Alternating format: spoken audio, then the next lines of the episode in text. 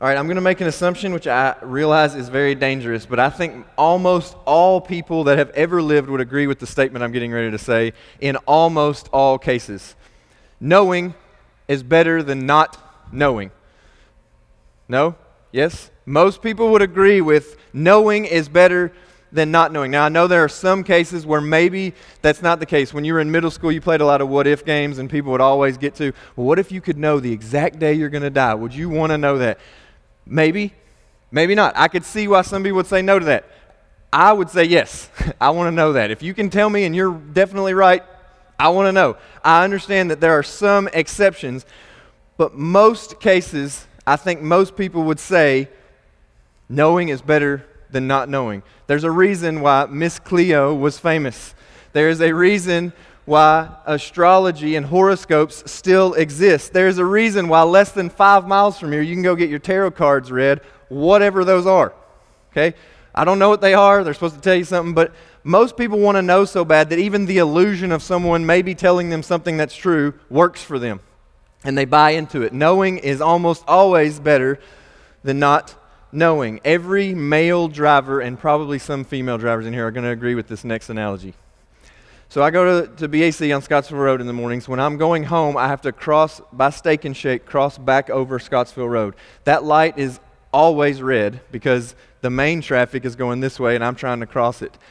What I've realized though is if I take a right, I can go down very short, take a left, little back street, cross over. I'm not even positive it's not illegal, but there's no signs, so I'm going to ask for grace if I ever get stopped.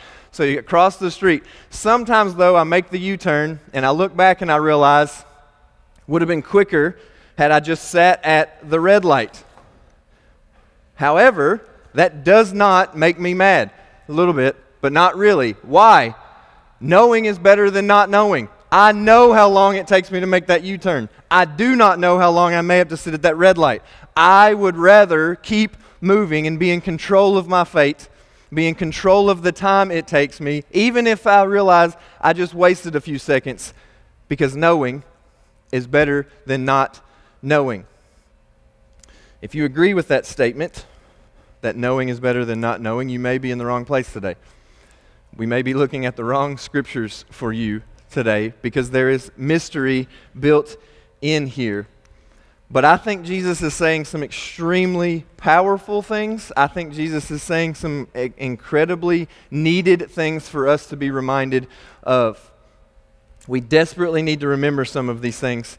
However, I do not in any way think he intended to give us or his disciples he was speaking to timelines or charts or graphs or when this happens, tomorrow I'm coming.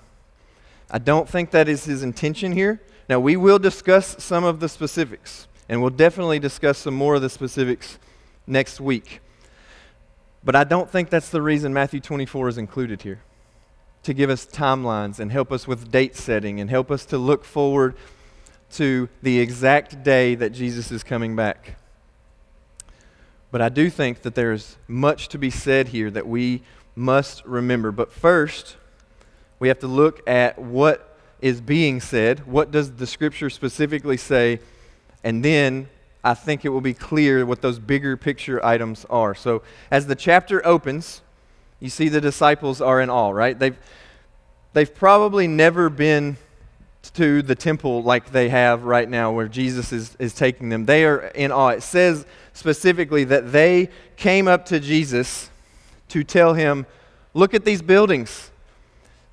This is a bunch of country bumpkins that were fishing not too long ago. They are now seeing the greatest spectacle maybe the world has ever seen because how they got 20 ton pieces of rock moved back then with no cranes and no tractors and no I, I have no idea other than God is just moving. I don't know how that worked. But back then they absolutely would have been awestruck. I grew up on a farm in a town. I, I looked at the census of 236 people big city. So I grew up in Nebo, Kentucky, in case anybody cares about the name. Last December, my wife and I went to New York City. To say that I was awestruck would be an understatement. We got up on top of one of the tallest buildings, the Empire State Building, and it looked like New York went on forever. Like, literally didn't stop. It's just, apparently, New York is the entire world, even when you're that far up. It is huge. I was in awe. It is, I can't even describe to you how big it is if you haven't been there. It is huge. This is what the disciples were doing. They were going through culture shock. They were, they were coming to Jesus to point out that this is what we do when we go to places. Hey, do you, do you see this? Do you see what I'm seeing? Can you see that? Can you see this view? Come over here. It's better at this angle. This is what we do when we're in a new place, when we're a place that we are impressed by, when we're in a place that we have never been before. And this is what the disciples were doing. But Jesus' response was not, Oh, I do see it. Yeah, that's awesome. Yeah, look how cool that is. Oh, man, you're right. He says, Yeah, you see that? Not too long from now, it's all going away. It's not one stone will be left on top of another. It's going to come crashing down. So he says these things, and then Scripture just moves on. They probably left because here, here's where we uh, get to what is commonly known as the Olivet Discourse because he was on the Mount of Olives, which is outside of the city. So there was some walking that was done in between that specific statement and this time. But you can clearly see that the disciples are asking him a twofold question here. When you read it, it seems like it may be a threefold question, and yet we have to know exactly what they are saying. First, they are asking him, When is this destruction of the temple you just told us about going to happen? So that is a very specific instance. Then the next part of the question, it says, When will Jesus come back and the end of the age? They viewed that as one event. Jesus returning and the end of the age, simultaneous event. So it is a twofold question, a two prophecy question. Jesus prophesied the destruction of the temple. Jesus has told them from a long time ago that he is coming back. So that from that question, from those two questions, we see Jesus make some bold and somewhat surprising predictions. As we work through these, I want us to pay especially close attention to make sure that we can identify when he is talking about each one. There are sometimes he is talking about only the destruction of the temple. There are sometimes he is talking about only the end of the world. There are sometimes where he's kind of talking about both together. But we need to make sure we use context clues to know which is which. So, first we see here in verses 4 through 14, Jesus is telling his disciples what to look for in general. He tells them some of the things that will and won't be true as they are traversing through these next however long. He doesn't give a timeline. Again, remember, he's not giving dates here. He's saying this is coming. So, all of these things in verses 4 through 14 can really fit into four broad categories. And we need to remember these four broad categories. So, if you are taking notes, you may want to write these down because we'll come back to them in a little bit. But we see deception. He mentions that people will come claiming to be Christ, saying, I am He, I am the one, I have come back. I, false teachers, false prophets. So, there will be deception. We see tribulation, that's wars, famines, earthquakes, things that are not really in our control that just happen but do have an effect on us as human beings. So, deception, tribulation. We see persecution. Believers will be delivered over in order to be put to death and tortured and persecuted for Jesus' name's sake. So, deception, tribulation, persecution. And then lastly, we see temptation. Many will be led astray. Many will renounce their faith. Many who we thought were absolutely in the camp of, sal- of saved people and believers and faithful members prove that they're not. And they walk away. And you will be tempted to do that too. And Jesus says, Don't be among them. It will be easier to renounce your faith, but it will not be worth it. So, we deception, tribulation, persecution, and temptation. Now, here's where I will ask you a question. What parts of this sounds like 2017? Wars, famines, false prophets, persecution of believers, earthquakes. Literally every one of those has happened in the last 12 months, M- multiple times. Christians are being martyred at alarming rates right now in the world. People are dying of hunger all over the world, even though there's, I'm convinced, enough food for everyone. People are dying. They don't have clean water. Again, convinced there's enough of that. There are wars all over the globe with no end to those in sight. So, are we living in the last days? because all of these things are happening. Possibly. That's my answer. Possibly not is also my answer. I don't know. What I can tell you, though, is if I asked these questions in 1980, everyone in the congregation would have been nodding their head saying, Yeah, that's happening. Yeah, there's people dying. Yeah, there's famines. Yes, there's wars. If I asked in 1970, same answer. 60, same answer. People have been predicting the end of the world for a long time because of these things. Well, all of these things are happening. It must be that we're in the last days. What I can assure you of is we are one day closer today than we were yesterday to Jesus' return.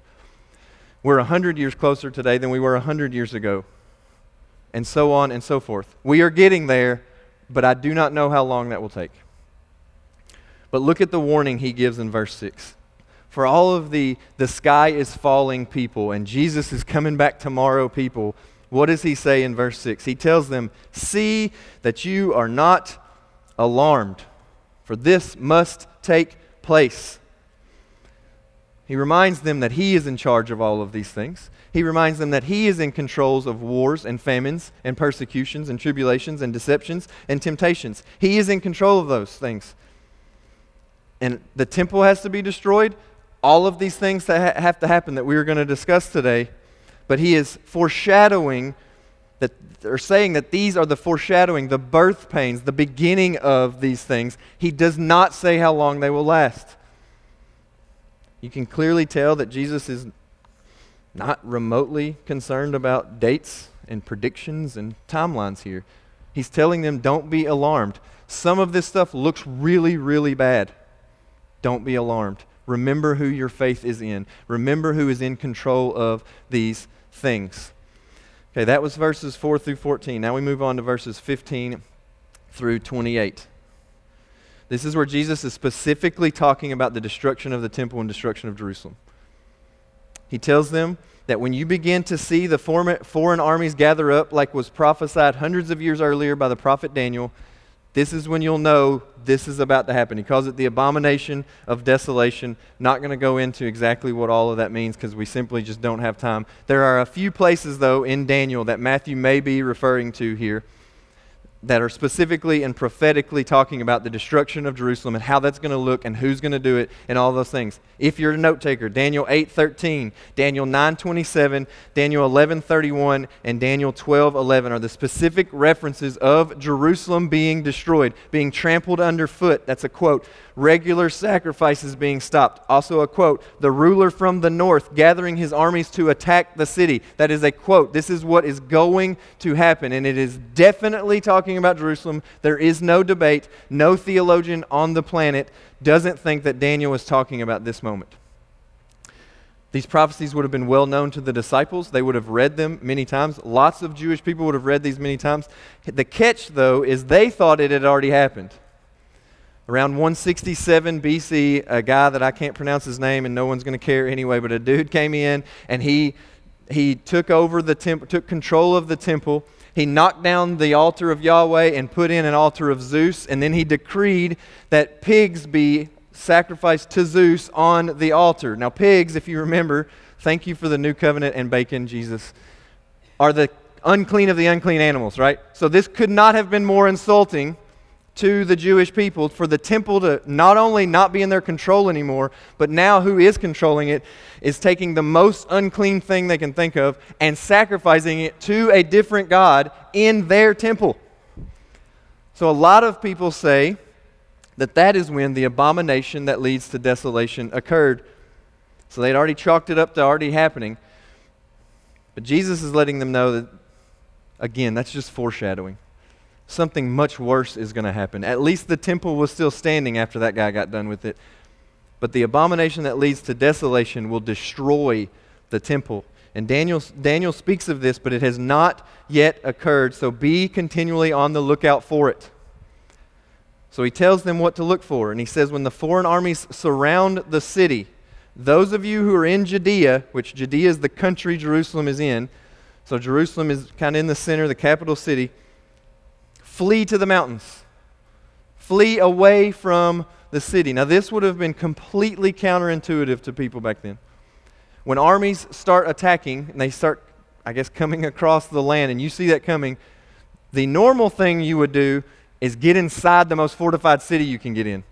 The highest walls you can find, get behind those. And this would have absolutely been Jerusalem. So, what they would have thought to do if Jesus had not warned them was go to Jerusalem, be in Jerusalem, be near the temple, be near the safety of the city. And Jesus is saying, no, no, no, no. My divine wrath is coming against that city. And you don't want to be a part of that because everyone that is found in there is going to face my divine wrath. So, quickly leave, flee, go somewhere else, go anywhere else. Don't go get your cloak, don't go get your stuff. If you're pregnant, just bring your kid with you and let's go. Or if you're pregnant or nursing, then we just got to go. It is estimated that 1.1 million people died during the siege of Jerusalem here because it was God's divine wrath for them turning their back on him and not worshiping him the way that they were instructed to do so. And he is telling if you're a true believer, instead of going to the temple, go away from the temple. He tells them to watch out for the reports that Jesus has returned and no one seems to know. Says, if someone says he's out in the wilderness, don't go look for him because he ain't out there. What he's saying, he makes it very clear that no one is going to miss this event. when Jesus does return, no one's going to be looking around going, What? Did something happen? You know, when your power flickers off and you're like, Did, You saw that, right? That's not how this event's going to be. This event is going to be worldwide. No one will be left behind wondering what happened. There will not be chariots with bumper stickers telling you what happened when the rapture came and that this chariot's going to be unmanned and you're going to wreck your chariot.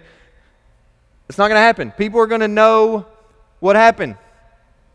It's one of the many places that people can and do disagree about the details here, though. Will there be a rapture? Will there not be a rapture?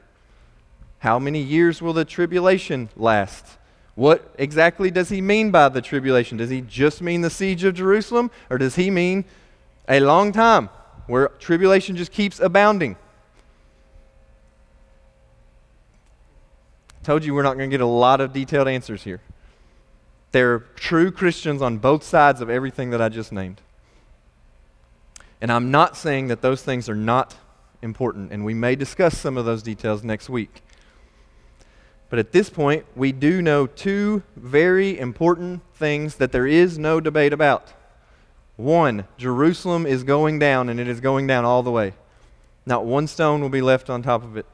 The temple will be destroyed. Two, Jesus is coming back. He is returning, and he is going to bring his people with him to heaven when he does. These are two ironclad, not debatable things found in this scripture. Now, verses 29 through 31, Jesus begins discussing the, the second prophecy that the disciples asked about. They asked about the destruction of the temple. He's addressed that. They asked about, okay, well, when are you coming back? And when are you going to end the age? And this is what he says in return or to for that. He says, After the fall of Jerusalem, there will be a time of tribulation. Daniel told you it was coming. This is where you will begin to see the famines and the wars and the persecutions multiply. I warned you about these. Don't be alarmed. They've got to happen. Now, after that time of tribulation, of which, again, not everyone agrees on the length of time, so we may still be in it, we may not be. Everybody get how confused we can be when we try to get to the details, right? But he's saying after that time, there will be a major sign that Jesus has come back. There's a major sign as to why you don't go out in the wilderness because someone claims that he came back secretly and he's gathering his people in secret like a CIA agent. Why? Because the skies will rip open and upon the clouds Jesus will come down and the world will see this. He will come in great power. He will come in great glory. And when he does, what does it say? All the tribes on the earth will mourn. This is in verse 30. Why will there be such mourning when the world sees Jesus come down on the clouds? Because it will be in that moment when they realize it is too late. It is in that moment that they will realize that they should have been prepared for this moment. It is in that moment while their knees are bowing and their tongues are confessing, the very tongues they used to deny Jesus their whole lives, as confessing that Jesus is Lord, they realize that Jesus is, in fact, the sovereign God and King, but they will have no, long, no longer have time to repent. They will have n- no more time to turn back to Him and to say, I'm sorry, I should have known better. There will be great mourning on that day. And then Jesus will gather the people that are rejoicing when they see this same event from all tribes, from all tongues, from all nations, and Jesus will take them and consummate his kingdom that he has promised us from the beginning. And he will take us, his children, his true believers with us, with him. he then uses the fig tree as another object lesson, and he says, in the same way we use the leaves on the fig tree. So when you see a fig tree acting a certain way, you know summer is coming. he's saying, look to these things so you will be ready for his return. Now, again, this doesn't mean specific day. Okay, I'm ready for his return tomorrow. This means to be continually ready. The fig tree does this every year. Some of these things may happen over and over again. We're going to see more wars. We're going to see more famines. We're going to see more persecutions. We're going to see more tribulation. It doesn't always mean Jesus is coming tomorrow. It might. He may be back before I finish my next sentence. I don't know. But he's saying, just be ready. So I have to ask you is when I say today could be the day that Jesus splits open the skies and comes in to set up his permanent kingdom, what does your heart do in that moment? Does it sink because you're not sure what that means for you? Is your answer to are you ready for that moment? I hope so. Or does your soul leap for joy because today might be the day you get to meet Jesus face to face, and you know that that is what your heart and your soul longs for. Only you can answer that for you. But if you are even slightly apprehensive about it, or if you are slightly unsure, and your answer is, I hope, I invite you to repent. I invite you to turn to Jesus. I invite you to admit you're a sinner. I invite you to pray to God right now in this moment, silently in your chair, that Jesus would save you. Because the truth of the matter is, today could be the day. Christians, if your answer was not apprehensive and you are leaping for joy inside of you, may we long for, with great anticipation, for this day. Because it is on this day that all of those things the tribulation, the persecution, the temptation, the deception will be set right. And we won't have to go through the time of tribulation anymore. We won't have to go through wars and famines anymore. He will set this world right. All of the things we saw in verse 4 through 14 will be put to an end. May we eagerly await this day with great longing and great joy. May you pray today that today is the day. And then Jesus, at the very end of this section, says this is probably the most controversial line in this whole section of Scripture. And it's, prob- it's probably up there, most controversial lines in all of Scripture, because there's so much debate about it. He says, This generation will not pass away until all these things take place. Okay, what do you mean? There is debate by exactly what this generation means. Could it mean that the, the shared heritage of the Israelites, so the Jewish people will always be a Jewish people until Jesus returns? Maybe. Does it mean the people he is talking to right then and there? Possibly. Does it mean all believers because they share the commonality of faith in Christ? So his people will always be a generation of people? Maybe. This debate has raged for centuries, and I am not going to solve that today. I invite you to dive into Scripture and see what it says. There is debate about what he means by all these things. Does he mean literally every single thing that he just said in all of these verses preceding? Possibly. Does he mean the resurrection? Maybe. Does he mean only the destruction of Jerusalem? Maybe. Does he mean the calamities he listed in verses 4 through 14? So, will there always be this tribulation, this persecution, this deception, this temptation? This debate has raged for centuries. I am not going to solve that today. I invite you again to look at Scripture, pray that the Holy Spirit would illuminate it, and then let's wrestle through it together. And let's see what He's saying. It would be arrogant of me to act as if I am the end all and be all for what Jesus is saying. Now, I have my leanings, and I can tell you what I do think. I'm not going to preaching, but please come talk to me.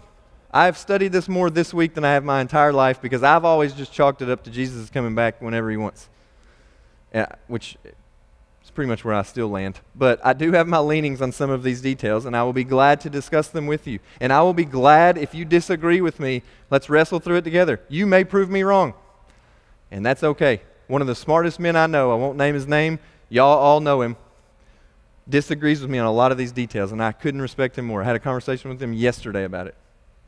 Couldn't respect his opinion more. And when I talk to him, he pretty much convinces me. and then when I talk to somebody on the other side, I go, yeah, no, I see that too.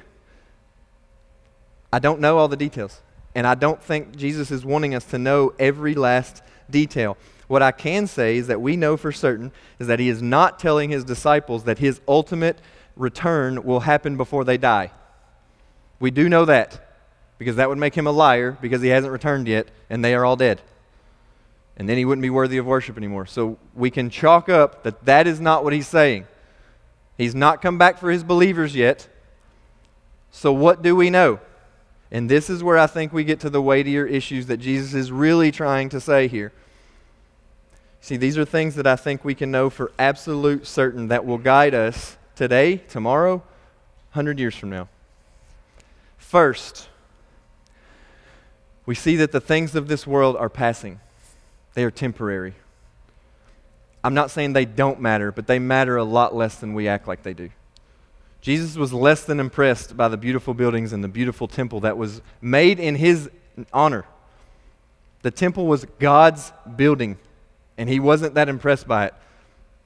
We see other scriptures where he tells us not to lay up our treasures here on earth where moth and rust can destroy, but lay up our treasures in heaven where nothing can destroy or take them from us. Jesus is very clear we do not have time to immerse ourselves in trivial, nonsensical matters, including but not limited to the details of the day he is going to return.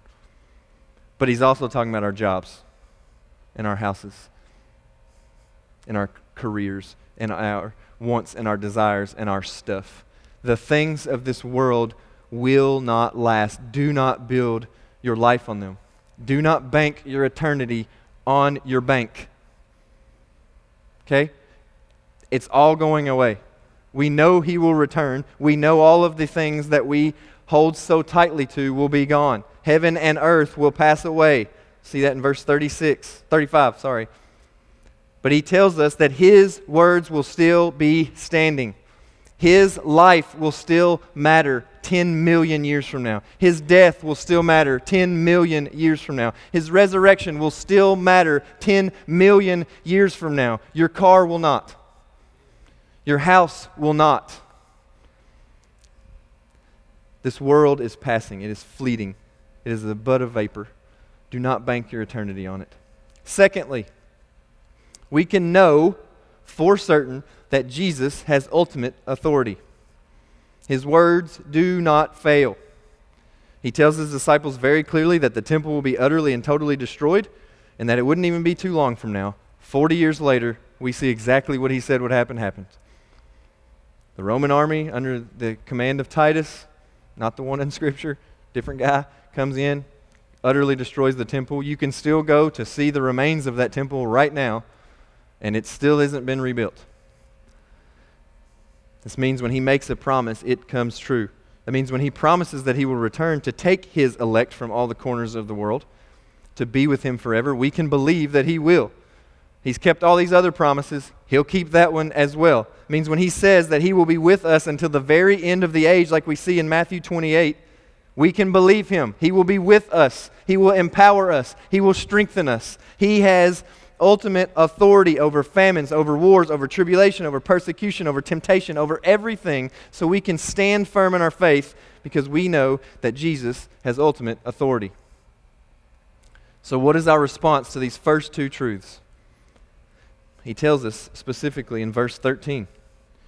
He says, Stand firm to the end so that you can be saved. Those who persevere to the end will be saved. Stand firm under the umbrella of His authority.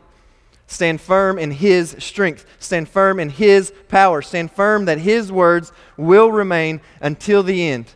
And He tells us that if we belong to the Father, that no one will snatch us out of His hand. We will make it to the end. So do not be alarmed. Do not fret like the rest of the world does. Do not concern your things with these trivial, passing matters, but stand firm, persevere in the power of the promised Holy Spirit, because He has promised us by a completely and ultimately authoritative Christ that He will be with us. We must persevere until the end, whether that means the end of our lives or whether that means Jesus comes back while we are still alive. In the midst of all of these promised tribulations, in the midst of the persecutions, in the midst of all of these things, stand firm. So when you are faced with tragedy, when you are faced with cancer, when you are faced with death, when you are faced with things that are less than enjoyable, stand firm. We do not lose heart because Jesus has ultimate authority. Thirdly, what we know is that he has not yet returned to gather his children. We know that he is still waiting to return. We know that He will because of the first two truths. He has told us that He will, and He has not yet come. The one thing we know for sure about when He will return.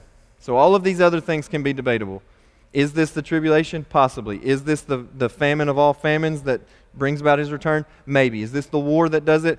Maybe. But He tells us very specifically in verse 14 what will predate His return the gospel of the kingdom will be proclaimed throughout the whole world as a testimony to all nations, and then the end will come. Here's what we know for sure about when he will return when the gospel is proclaimed to the ends of the earth. We know this task will not be easy. We know specifically from this chapter that kingdom proclamation brings about persecution because it says we will be persecuted for his namesake, not because we're jerks or not because we're awesome, for his namesake.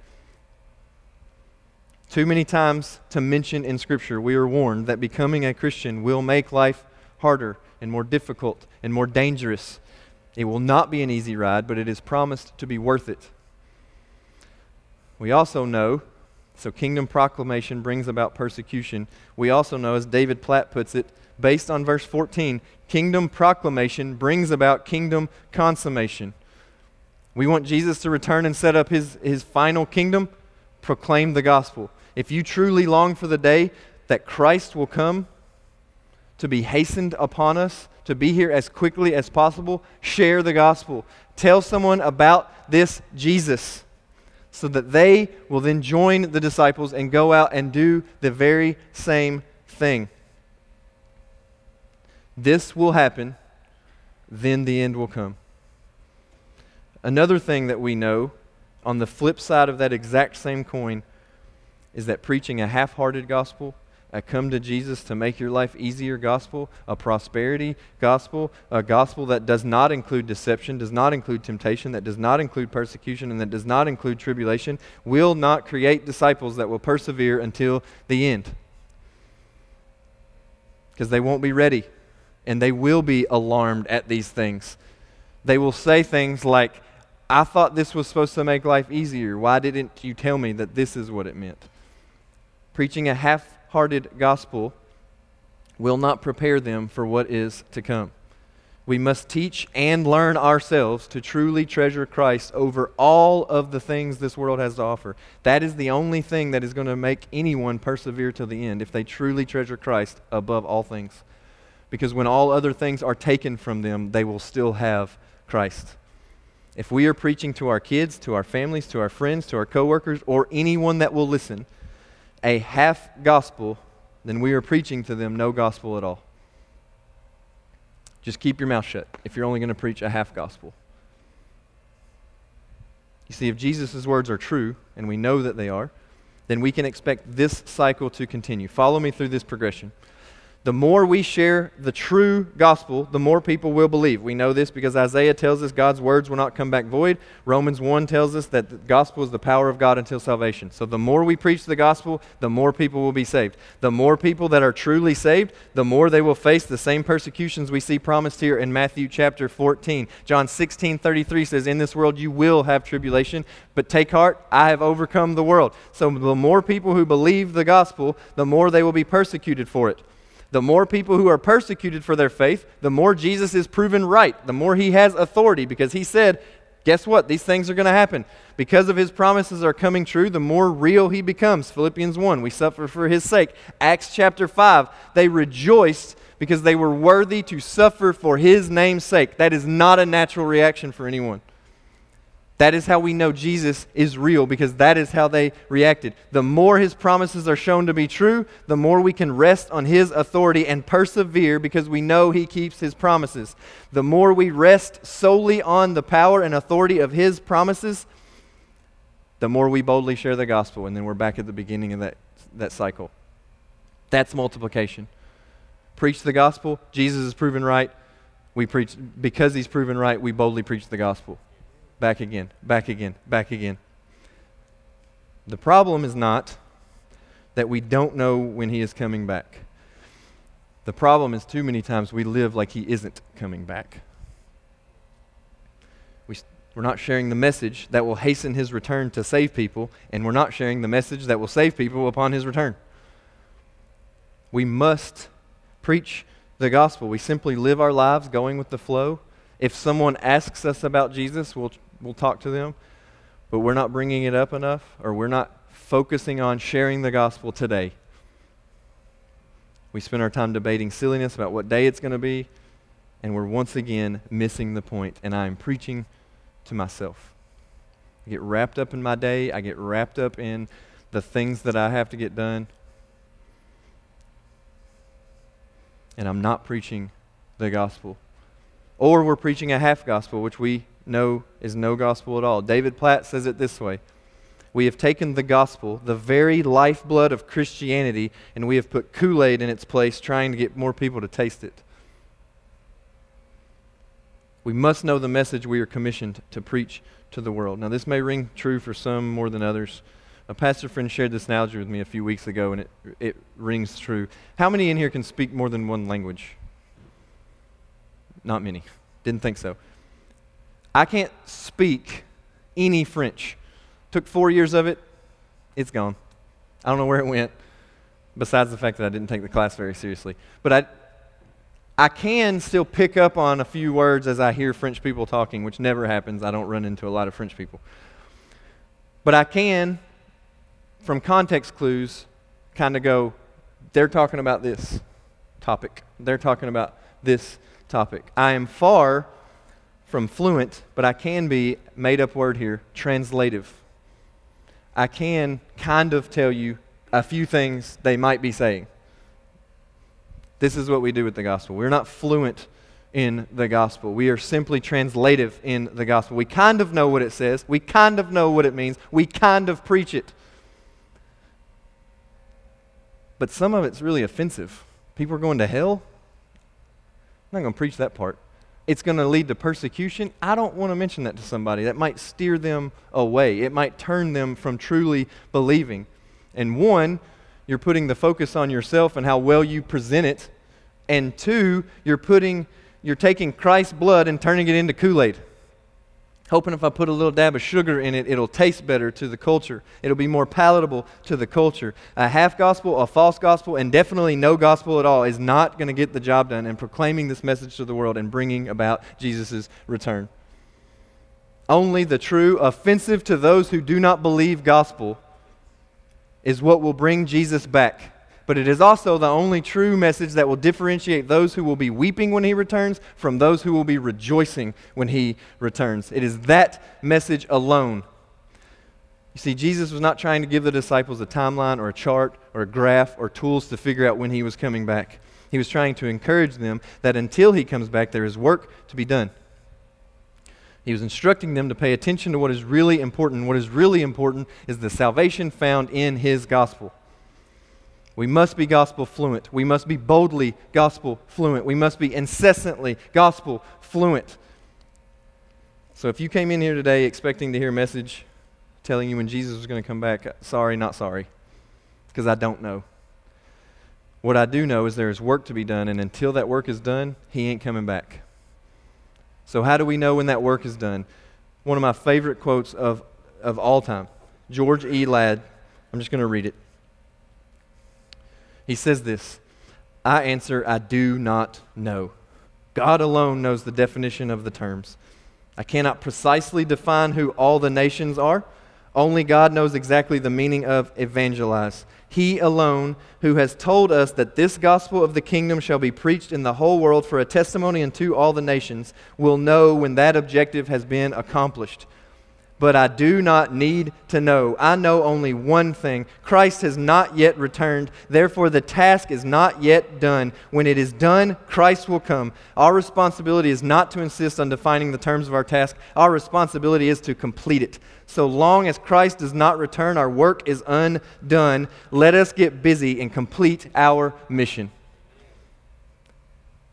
I cannot improve upon that. We do not have time not to carry out the Great Commission because we do not know how much time we have left. So I implore you, I implore myself, I implore us as Mission Church, let us get busy completing our mission to the ends of the earth, to the ends of our street. May we be bold, may we be fluent in the gospel. That is what is important. Let's pray.